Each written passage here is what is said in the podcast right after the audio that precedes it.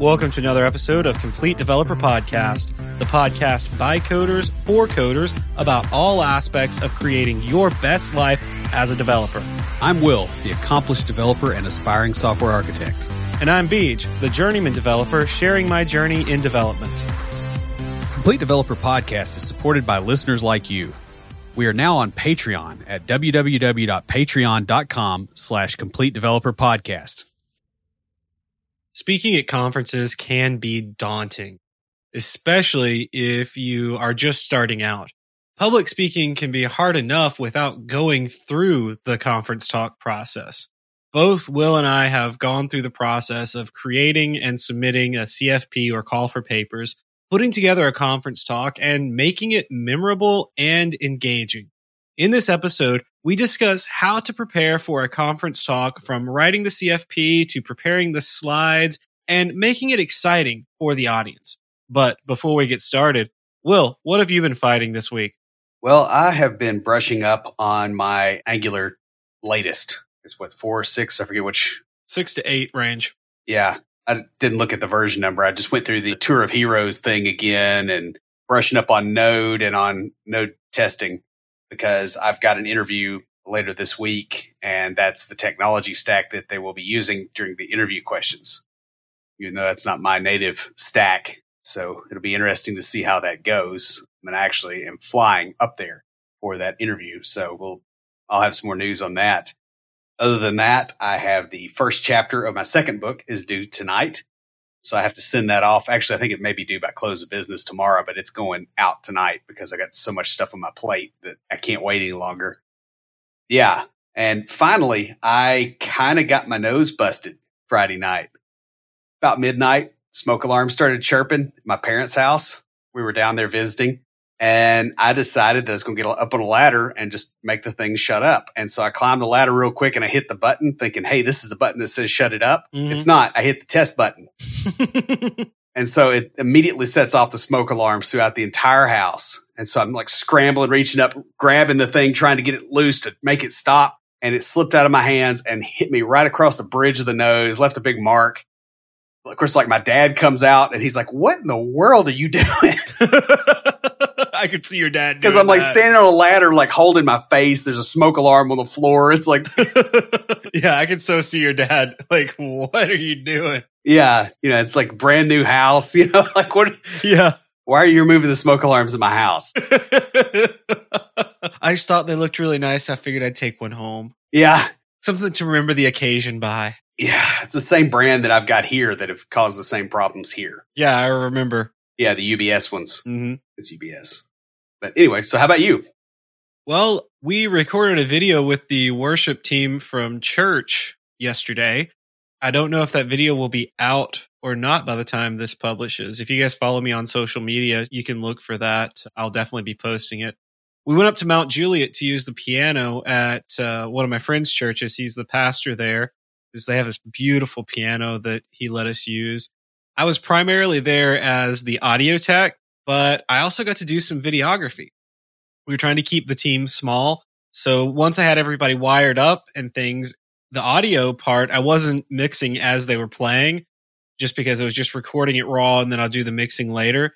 So all I had to do was monitor. And so I got to do some video. That was really cool.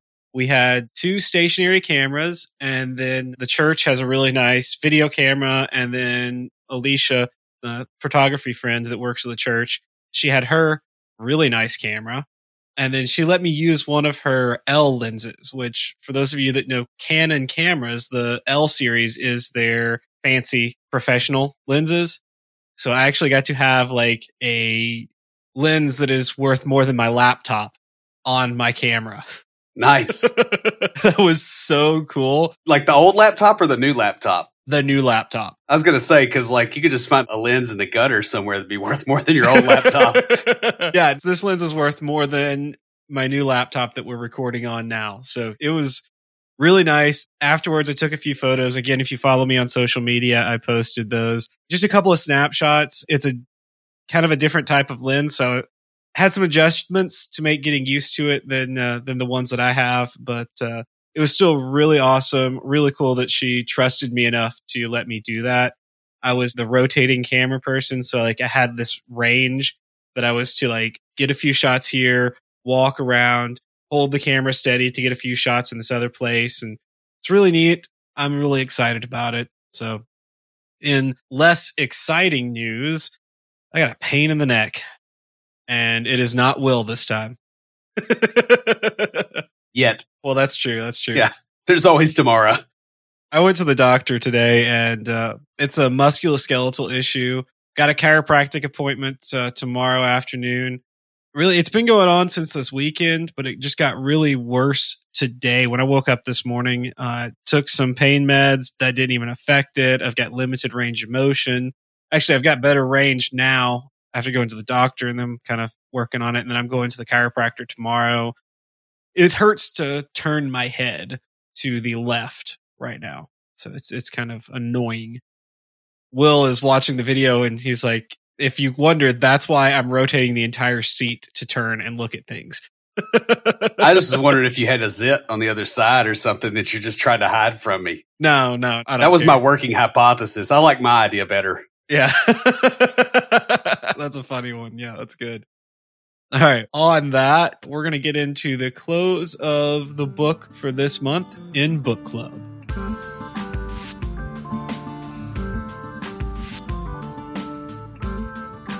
We are closing out Power Talk using language to build authority and influence by Dr. Sarah Myers McGinty. And closing out this book, Dr. McGinty writes about the differences between the way different people communicate. In chapter seven, she specifically talks about gender differences in the way men and women communicate. And she talks about how the study of sociolinguistics is related to gender studies and how we communicate differently. Going even further in chapter eight, she looks into cultural differences. Even within the same country, we have several cultures here in the United States of America. She talks about the politics of language and how different areas of the country have different meanings for words. And if you talk in a certain way, language from the center is considered normal in some areas where it would be considered rude in other areas in social settings. It's a really fascinating look at kind of how we interact with each other and how our language affects that and how we can adjust our language to better understand different cultures and different peoples. And finally, she ends the book with a chapter detailing the study of linguistics and sort of its history as a field. It's a really fascinating close to this book on how you can use your language and the way you speak in different settings to gain that authority and to have that power in those settings. I'll have a link to it in the show notes. Who's talking to us this week? Well, speaking of different peoples and different languages, we've got an email from Brian saying, Hey guys, love the show. I work for a major financial institution as a senior developer. What that really means here is I work in HTML, Sass, and Angular. Although the pay is probably on par with a software engineer, I find the work very boring. I have some experience with MySQL, PHP, Laravel, but want to take steps towards a software developer role using C Sharp, .NET, or Java. Java jobs are more readily available where I am. I've always learned new tech by way of online tutorials and books and am reluctant to start from scratch with school. Wondering what your advice would be on next steps towards that goal. There are Java jobs here where I work, but I don't think I could land a gig without actual experience.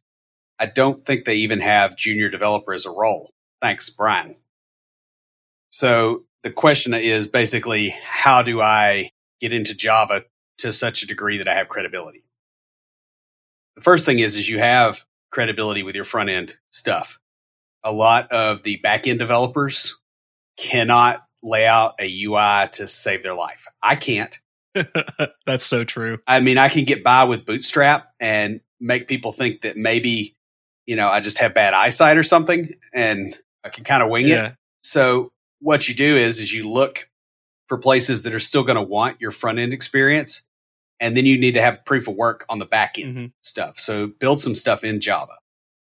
or honestly, PHP and Laravel. I mean, there's a lot of really good opportunities there as well. Another option is the database experience. There's probably some financial institutions using MySQL. Yeah. I don't know that sector as well as maybe I should, but I would imagine that that's a possibility. Basically, what you want to do instead of going, Hey, I'm going to come in here at parity with the rest of your developers, because essentially you're going head to head with them there. Instead of doing that, go, Hey, I'm going to come in here and I'm going to supplement what your developers have. And I've got some of their skills as well. Yeah. Now, one of the benefits you have, Brian, is that you know subject matter. So you know the financial world. And this is something, a strength that I had going into the job market, not having any background other than apprenticing with Will, is I knew medicine really well.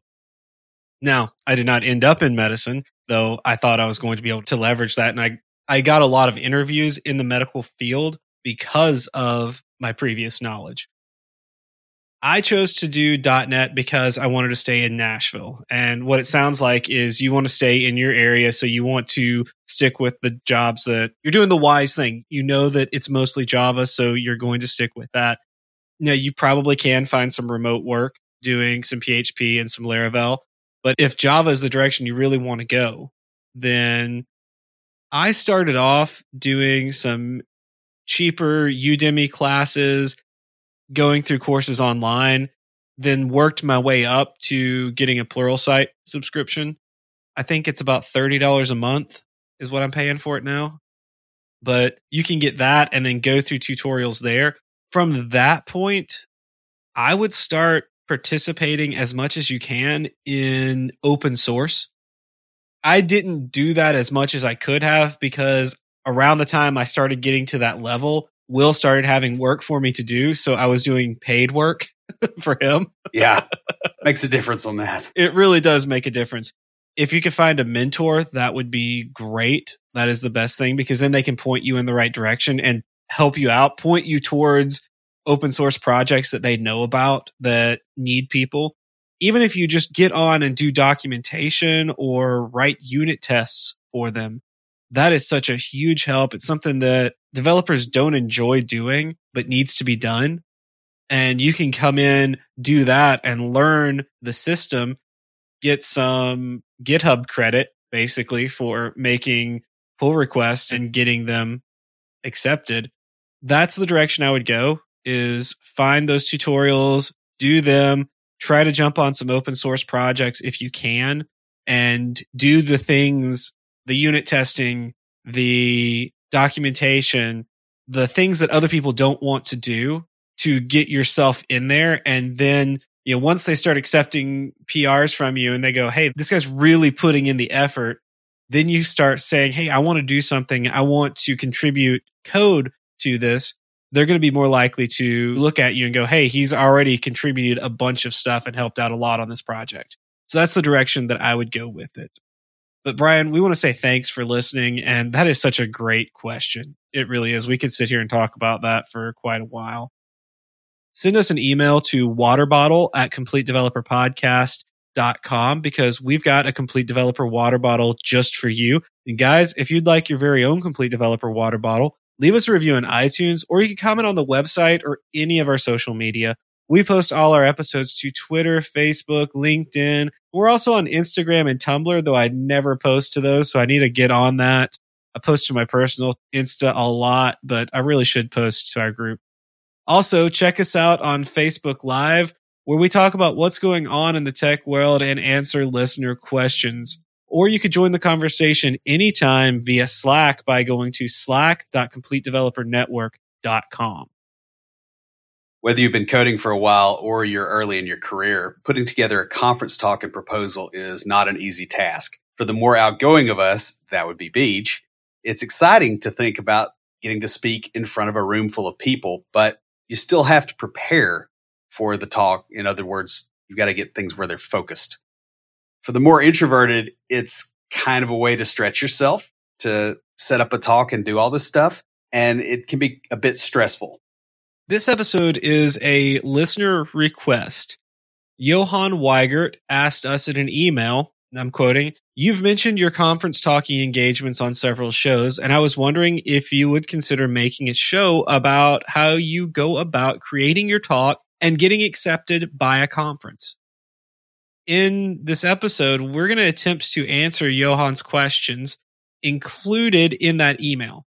Now, some of the answers kind of blend together just because they're not completely separate. Like where you give your talk is going to impact the topic of your talk. And so there's going to be a little bleed over here and there. But for each one, we'll have some researched information along with a lot of our own personal experiences with creating talks for conferences. So the first question he asks is, how do you go about finding a topic? And what you want to do here is to start with what you're good at doing. This is your power base. Where are your strengths? What do you do best? Yeah, and this can be the stuff that you do daily or what you're specially trained to do. In other words, you want to pick things that other people can't do or don't want to do so that you can get in there and kind of show them something that they don't have. This is the things that you're really good at. So, Will, your first talk was about databases? Yeah. It was based on the episode on why your DBA hates ORMs. Yeah, it's my first conference talk. There's the whiteboarding talk at NSS, I think may have come before that. Yeah. Well, both of those were areas where you were very strong because leading up to that whiteboard talk, you had been mentoring me and every week for a little over a year had been coming up with a whiteboard problem for me to do. And then after that, every month coming up with one for the meetup group we run. Yeah. That was definitely a strength for you. You took something that you were strongest in and did that. I think my first conference talk was around Scrum. Yeah. And having gone through all the training that I did for work on Scrum and just the mentality suited the way I think. I'm going to grin and sit here and say that's explanatory. I'll just leave that where that is. Uh, on that, the next thing you need to do is to look at the areas where you are passionate. Yeah, and passionate can be an interesting thing as well because I will tell you this I am not overly passionate in the traditional sense about the whiteboard interview. I think it's a very broken system. And I also think that the way that we use ORMs to talk to databases is broken. So, passion, what you have to do with that is you almost have to shift it and go, okay, I'm passionate about fixing this problem. Right. That's the thing. It's a, the area that you are passionate about. So you said you're not passionate about those, but you are. I've heard you talk on the topic and you are very passionate about how broken that system is. You are very passionate about how ORMs are not the best solution. Yeah, in all cases, at least. What you want to do here is think about the things that you can talk about for hours. And trust me, Will can talk about those two things on end for hours and hours and hours. Yeah, just give me some scotch. and here we go. I know because I've heard him do it. yep. The other thing to look at is what do you most look forward to doing in your job? What do you really enjoy doing? This is something that you can look at and go, I really love this. Which strangely enough for me, I really enjoy, you know, the planning and that aspect of it almost as much as I love the problem solving. The problem solving is probably the best part, but it's hard to make a talk on problem solving because it's so varied. Think about the things that you do throughout the day that help you get through the rough parts, the boring parts. So most people, the meetings and things like that, it's like, all right, I tolerate this meeting so that I can go and write this kind of code or I can go and solve this kind of problem. Or because I want to draw squirrels on my notepad over well, and over there again. is that too. I've been known to do that from time to time. If you're feeling bold, another thing you can do is actually go after an area that you're interested in learning. In other words, use this as a forcing function to make you learn. Mm-hmm. Like when you've got to get up in front of 100 people and talk about something, and right now you don't know anything about it, and you are not going to let yourself quit, you're going to have to learn that. Now, this is a bit of an advanced concept in talk creation. Really, the best place for these kind of talks is going to be in like local meetups or user groups. And we do this with the podcast a lot, especially me as I was early in learning. And even still, I will pick something. I remember, oh, what episode was it that I had mentioned doing? And you're like, oh man, I'll get to that in a month or so. And I was like, no, I mean, I want to do it. And you're like, oh, Good luck. good Bye. luck. Yeah. This is uh, not my circus, not my monkeys. Have fun with that. yeah. And it was something that I really wanted to learn. So I was like, all right, we're going to do an episode on this. And I had to put in the effort because I said I was going to do it. Yeah. So you find an area that you want to learn about and then you build a beginner talk. So you're not talking to the advanced people. You're going, Hey, here's a beginner's perspective on this. Here's how you get started.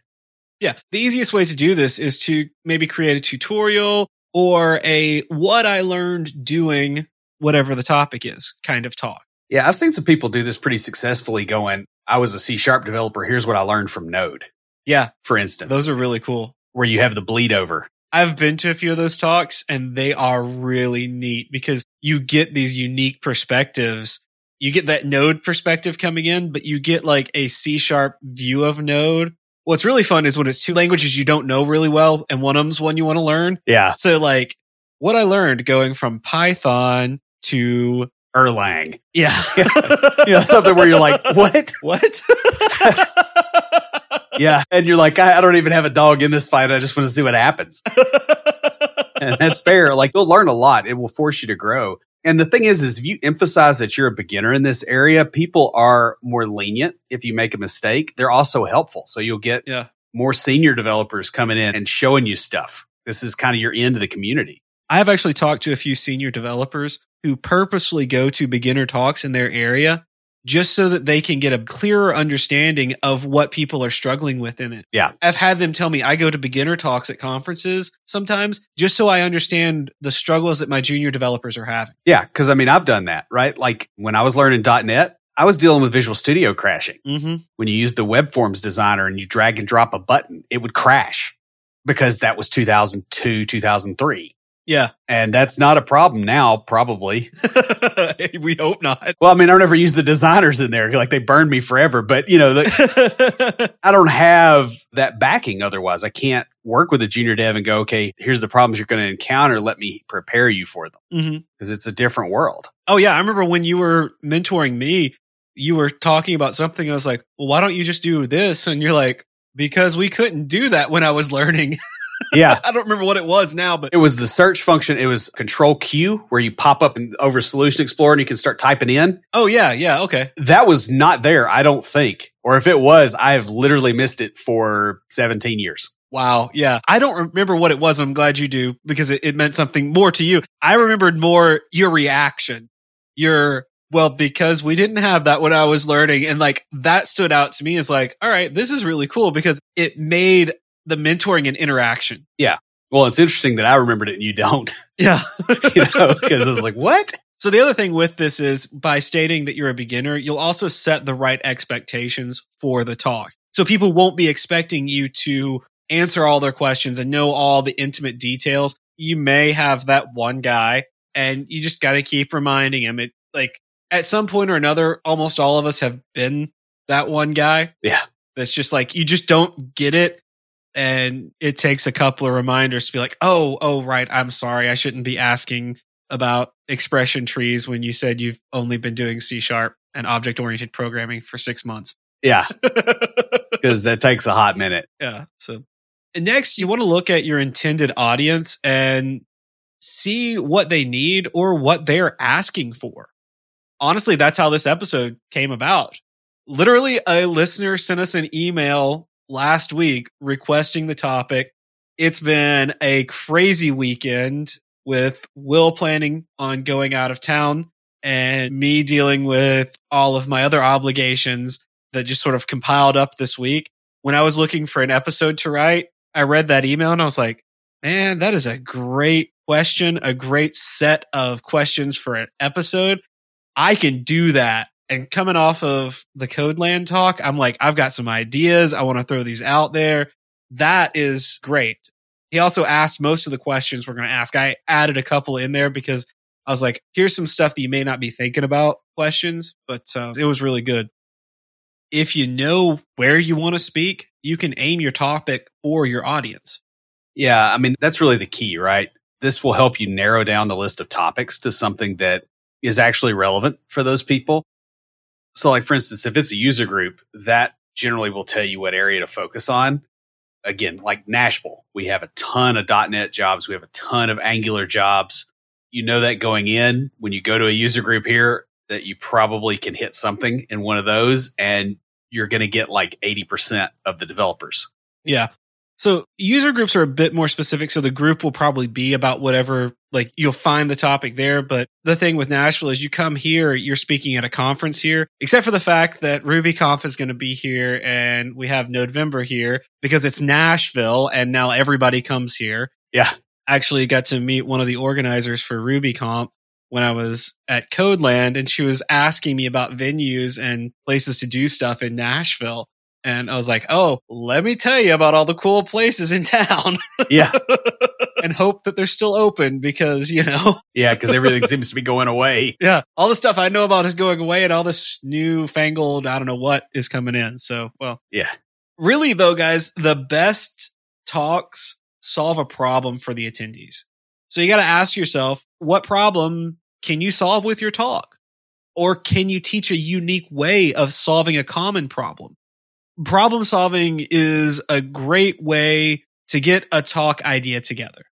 So now we're, going to like list out seven steps to picking a speech topic. And these are generic. They're not specifically for tech, but I found them in multiple places online, very similar across the board. So I just wanted to, to throw these out for you guys. And I also kind of wanted to get some of Will's comments on them because I know he's going to have some.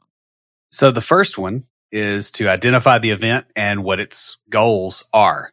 I will say that sometimes you can kind of infer a goal. Like you can look at it and go, okay, well, the event's got this goal, but I see these people always having this one pain point. Yeah.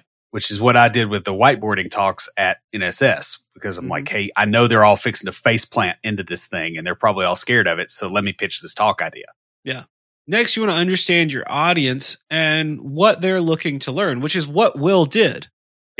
And I've also noticed that they tend to also ask about just the interview process and they want comfort. Yeah. Really to go, Hey, I'm going to survive this and I'm not going to be eating ramen for the next three years waiting on my first dev job.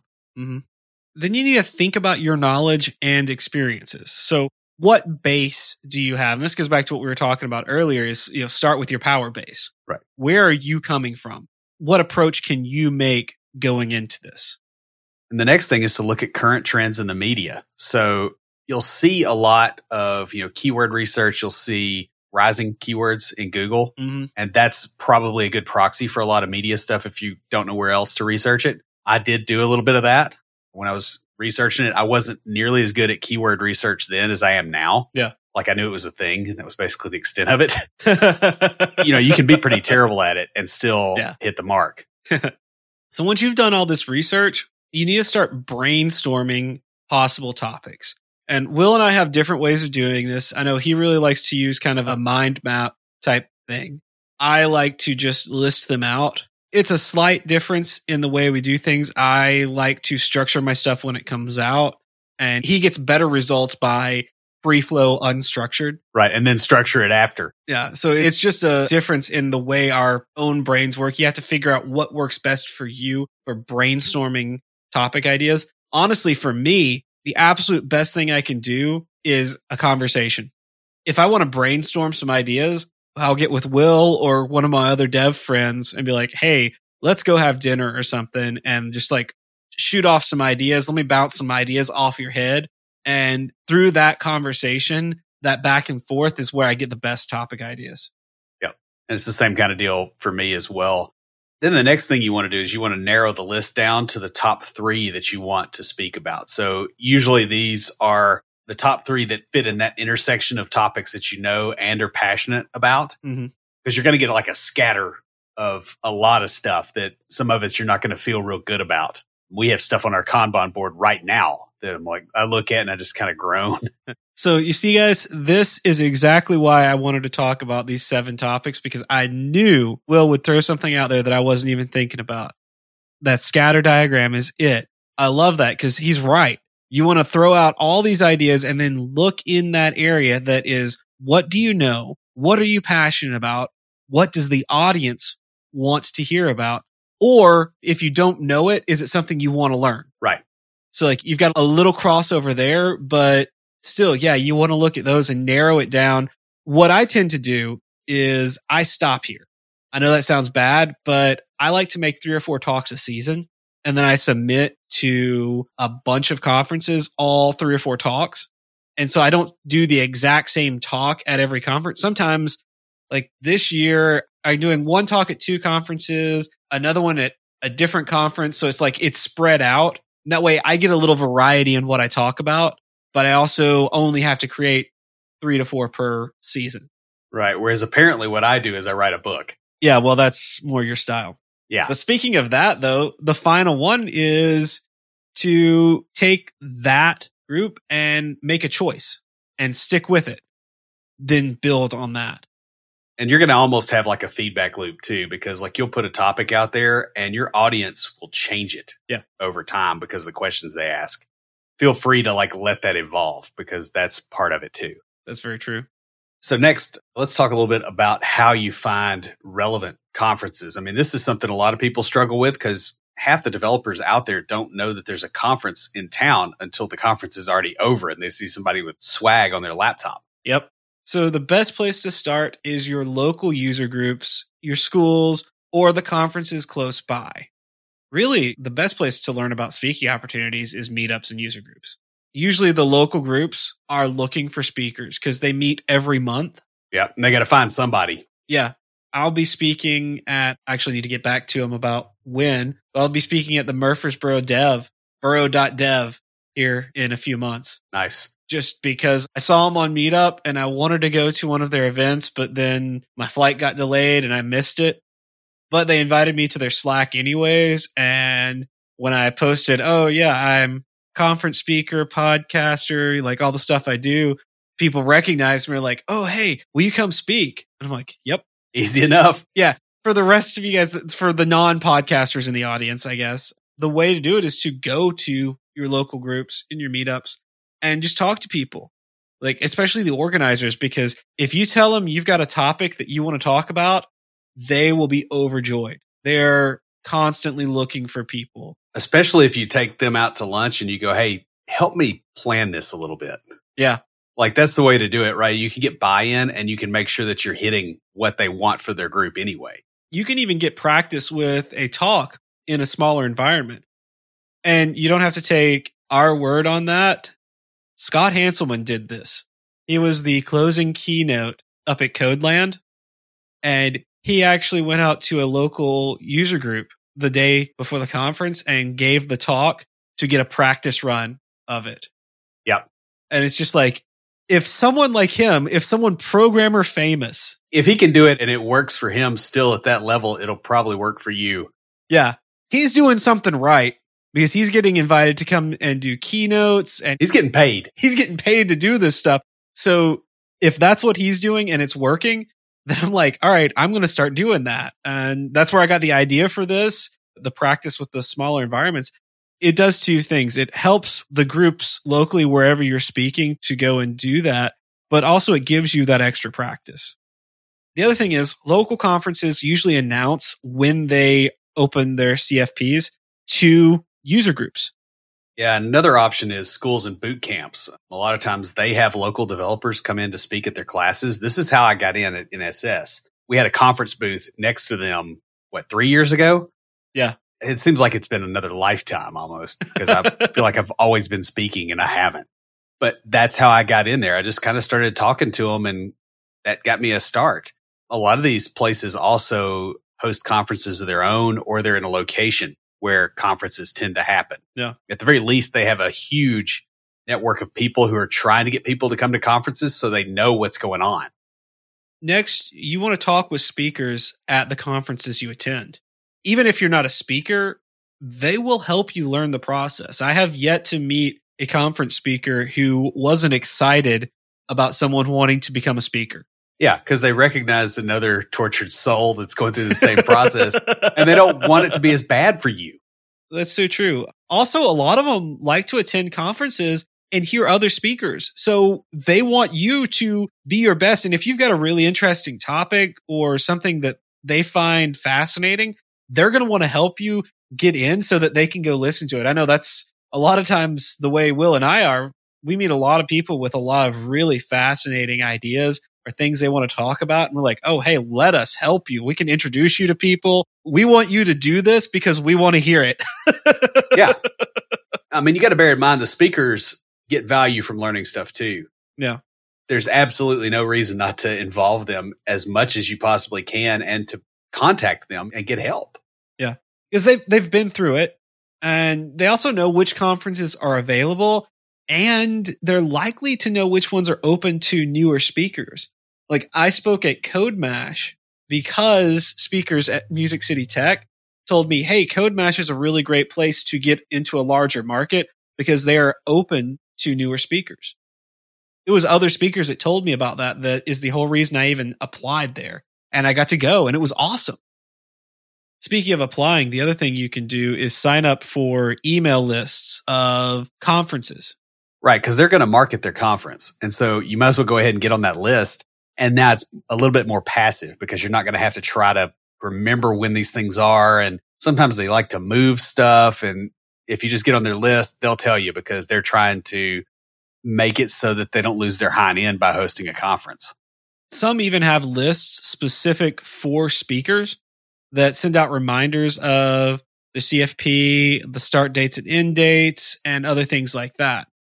Also, guys, a lot of us are on a lot of email lists. So what you want to do is be sure to check your emails from conferences, maybe flag them just to look at that. Most of them don't send stuff out unless it's important. You know, at least the ones that I've been involved with do not flood my inbox. Right. And they usually don't sell the lists or anything either. Yeah. Every now and then I'll get an email that I'm like, yeah, I really don't care about that from a conference. But I personally am just like, I'm not interested in that, but I know most of the people on the list probably are. So next you want to expand out to the surrounding area or even across the country.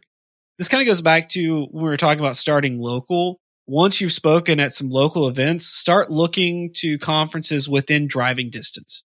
Right. Cause that's a lot easier and it'll open up events in those locales for you to speak at. The other thing you're doing here too is you're kind of taking a smaller slice of the market. So like you and I would not be competing with Scott Hanselman. Yeah. Right. Because that's a bit intimidating. yeah, that is true. And finally, on this, start applying to international conferences early. Get that international speaker badge. It's one of my goals, if not this year, next year, is to get that. I've applied to speak at uh, NDC London, and I'm going to apply for some more international, even if it's going up to Canada or down to Mexico. Yeah. I'm going to get that international badge. That's a goal. See, my goal is more like the Eastern European slash Russian Oh, mine is just any international conference at this point. Then I'll specify, but I'm just like anywhere right now. But y'all go big. Apply for conferences in countries that you wish to visit. Yeah. Do like Will. Even apply for countries where you don't speak the language. I know several English speakers who don't know the language, but they go and they have translators for them. Yeah. A lot of times you'll find a lot of the tech folks speak English anyway because of True. the size of the American market. They almost have to in a lot of cases. Yeah. That can help you too. So don't feel limited by the language barrier, I guess is the thing there. Right. Let's talk about the thing that's always been a pain point for me, and that is structuring the CFP or the abstract. This is not my favorite part of the whole thing. Yeah, I spent a lot of time working on this particular bit just because it's something that has been a pain point for me as well. I have not gotten talks selected because my abstract or CFP was not on par. And when I talked to the organizer, he said, Man, when you told me about that a few months ago, I was so excited, but I read your CFP and I was like, I don't know about that, man. Yeah. We'll talk a little bit more about that. I've got that story in here a little later.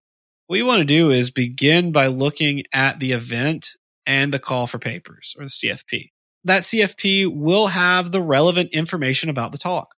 This includes the length of the talk, the type of environment you'll be in. It'll also tell you requirements for the abstract, such as word limits and things like that. And basically, the CFP should contain all of the information that you need to know to address your abstract to the right people. Right. So start your abstract with the most interesting aspect of the talk. And you should be really bold in your opening sentence and paragraph because people scan. Mm-hmm. So you've got to hook them really quick or they go to the next one. Remember, you only have three to 400 words to convince the reviewer to select your talk. Right. But you probably only have two sentences to convince them to read those three or 400 words. Exactly. You want to lay out your argument or the problem you're solving with your talk within that first paragraph. This is your chance to convince that reviewer that they will benefit from what you have to say. One way to do this is to make it into a teaser. So maybe you don't answer the entire question, but you pose the question in such a way that now that their interest is kind of piqued. Yeah. We've already said it, but you really got to grab the reviewer's attention. They are reviewing hundreds or thousands of abstracts, and you want yours to stand out from the crowd. The other thing is you don't want to give your solution or your conclusion in the abstract. Right. Especially this is true once you do get accepted because they reuse that text half the time. Yeah. So like that'll drive people away from your talk if they already know the answer. The goal here is to tease what you're going to provide in the talk. If you can tell it in the abstract, what's the point of the talk? You want them to want you to tell more.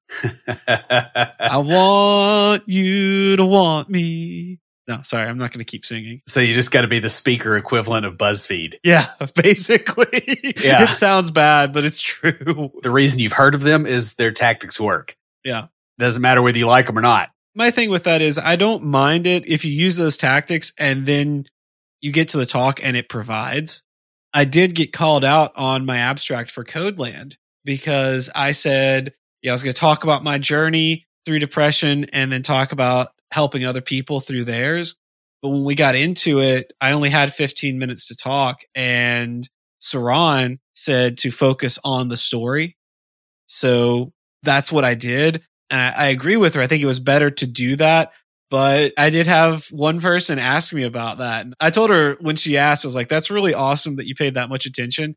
And I explained to her what happened. She's like, yeah, I think you made the right choice. So sometimes that happens.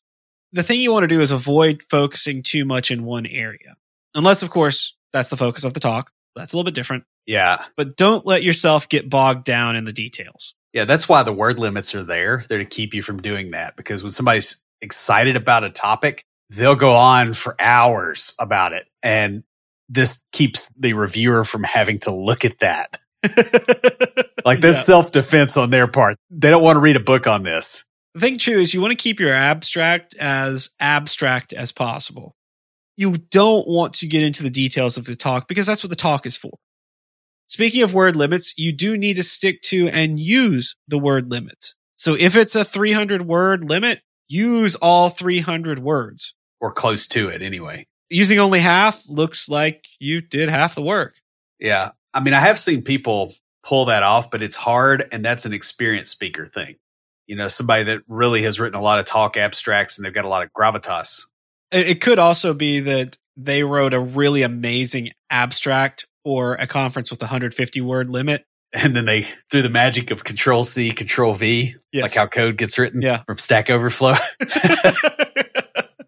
the other thing too is don't go over your word limit. If you can't keep it to a word limit, you likely won't keep to your time. and this is a kind of a respect thing more than Yeah. anything. Finally, on this, if you're not accepted, ask the organizer how you can improve. Most conferences, especially the smaller ones, are willing to work with you to better your abstract for the next year. They're constantly looking for speakers. And especially if you've got a good idea, but you just maybe didn't put it together the right way, they're going to want to help you out. They may explain why they didn't pick your talk, or you could ask what they're looking for about the talks that they picked. I know I mentioned DevSpace, but I put together a talk on dealing with failure. And I talked it up to the organizer and one of the other people on the selection committee at a different conference. And they're like, that sounds awesome. Please submit that. We really want it. And then I submitted it, it didn't get accepted. And I asked, a different talk of mine got accepted. So I went down there and I asked him, like, hey, so I thought you were excited about this just out of curiosity. What could I do to improve it? And he's like, well, you were talking about failure and stuff. And like when we talked, it was really awesome. But then the abstract just made it sound like it was an hour long talk about sprint retrospectives. And I realized I had focused way too much on one area of the talk in my abstract. Yep. So I took his input, reworked it, and got that talk accepted at CodeMash There you go. It was really useful just saying, Hey man, what can I do to improve? Now, the next question we're going to talk about is how do you prepare your slides for the presentation? You really want to spend time preparing and creating each slide to be unique but consistent. Yeah, don't copy and paste. You can get away with kind of some templating type stuff, but the copy and paste stuff will burn you pretty regularly, I think, mm-hmm. just because you'll miss things. Yeah, on that, you want to use templates for consistency across your slides. So, like PowerPoint, for example, has them built in, or you can make your own templates. You can buy templates. There's a lot you can do. You can work within the template to make each slide unique, but still uniform to the entire presentation. Right. And speaking of that, you want to try to use fonts that are easy to read and use them consistently. Don't change the fonts up every slide and that kind of stuff. People get confused very easily when they're looking at PowerPoint. And that includes your visual effects too, right? Like, you know, a lot of the transitions I've seen people really screw that up because it's distracting for the same reason. Right. And we'll talk a little bit more about that in just a minute. Don't fill the entire slide with text you really need to leave some breathing room between your text just for ease of reading. But also, you want to allow space for visuals such as images and animations. Well, and I think with a slide, the space is what allows the person to focus on what you're saying, mm-hmm. not what's on screen, because they won't be listening to you while they're reading. Most people can't do that. Yeah. You need to make your text stand out from the background. Now, black text on a white background has the best contrast. You know, those are the two most opposing colors, or all color and absence of color, but we won't go into color theory right now. It's also the most boring possible presentation. Use some color when creating your presentation. Yeah. Keep your presentation easy to see with contrasting colors that work well together. And we have to add that caveat because people will do stuff like red text on blue and it, you can tell on the screen, like when you're close to it, it's readable. But when you project that onto a wall, uh uh-uh. uh especially if the projector is a little bit off or funky or something, like it's unreadable. Yeah, that's so true. there are several online tools that help you select colors that work together. And PowerPoint even has tools built into it, or the other slide building things. Uh, Google has one and Apple has one, but the other slide builders have design menus built in to help you with this. You can also use color to highlight parts of your slides. So varying colors can make things stand out from the rest of the slide, but you want to avoid using it too much or you'll kind of drown out the highlights. Yeah, when everything's highlighted, nothing is highlighted. It's like project priority. Right. And finally, you can find professional color palettes online. And by professional, I mean ones that are designed for professional presentations. These will tell you which colors to use for your background and your foreground. They'll also have suggested highlight colors. But the best benefit of all is within that color palette, they'll have a list of colors not to use. Yeah, that's extremely helpful too, especially if your color skills are not quite up to par, like mine. Yeah. The next thing is to keep the content simple. So don't write big long sentences you know, just a couple words mostly. Yeah. So that people aren't reading excessively. Only have the keywords on your slide. And don't read your slides. We talked about this earlier. There's no point in a presentation where all the presenter does is read the slides. Right. Unless you expect the audience to be illiterate. Yeah. Which they're not. You want to tell a story with your presentation and illustrate it with your slides. If your audience is illiterate, then use images in your slides. Don't just read your slides. Right. Tell your story and use images for them for example, in the talk that I gave, not that my audience was illiterate, but it was a personal story. It was literally my journey and putting text in there made no sense whatsoever because what am I going to do? Bullet point my life? So I used art from my friend and some of my own at some of the darker parts because thankfully she doesn't have art that dark. yeah. I'm glad for her that she doesn't, but I used her artwork with permission it was really awesome that she did that. She actually told me the stories behind each of the pieces that I used. And so I was able to make it flow. And I was told that the art behind me told a story that went along with my story. So finally, you want to close with a strong take home message.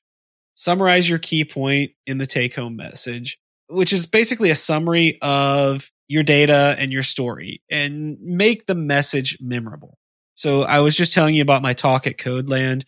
My take home from that was coding has been with me throughout my life. I wouldn't say that it saved my life, but it kept coming back and helped me through my darkest points. I hope that you can find the comfort and strength in the code you write that I found in mine. And that's how I closed my talk. Yep. Now, if you hear the whole talk, it makes a lot more sense. But we also do this with the end of our episodes. We have a summary, a close where we try to get the key points there. And finally, under this, create visual aids such as images, media, and animations.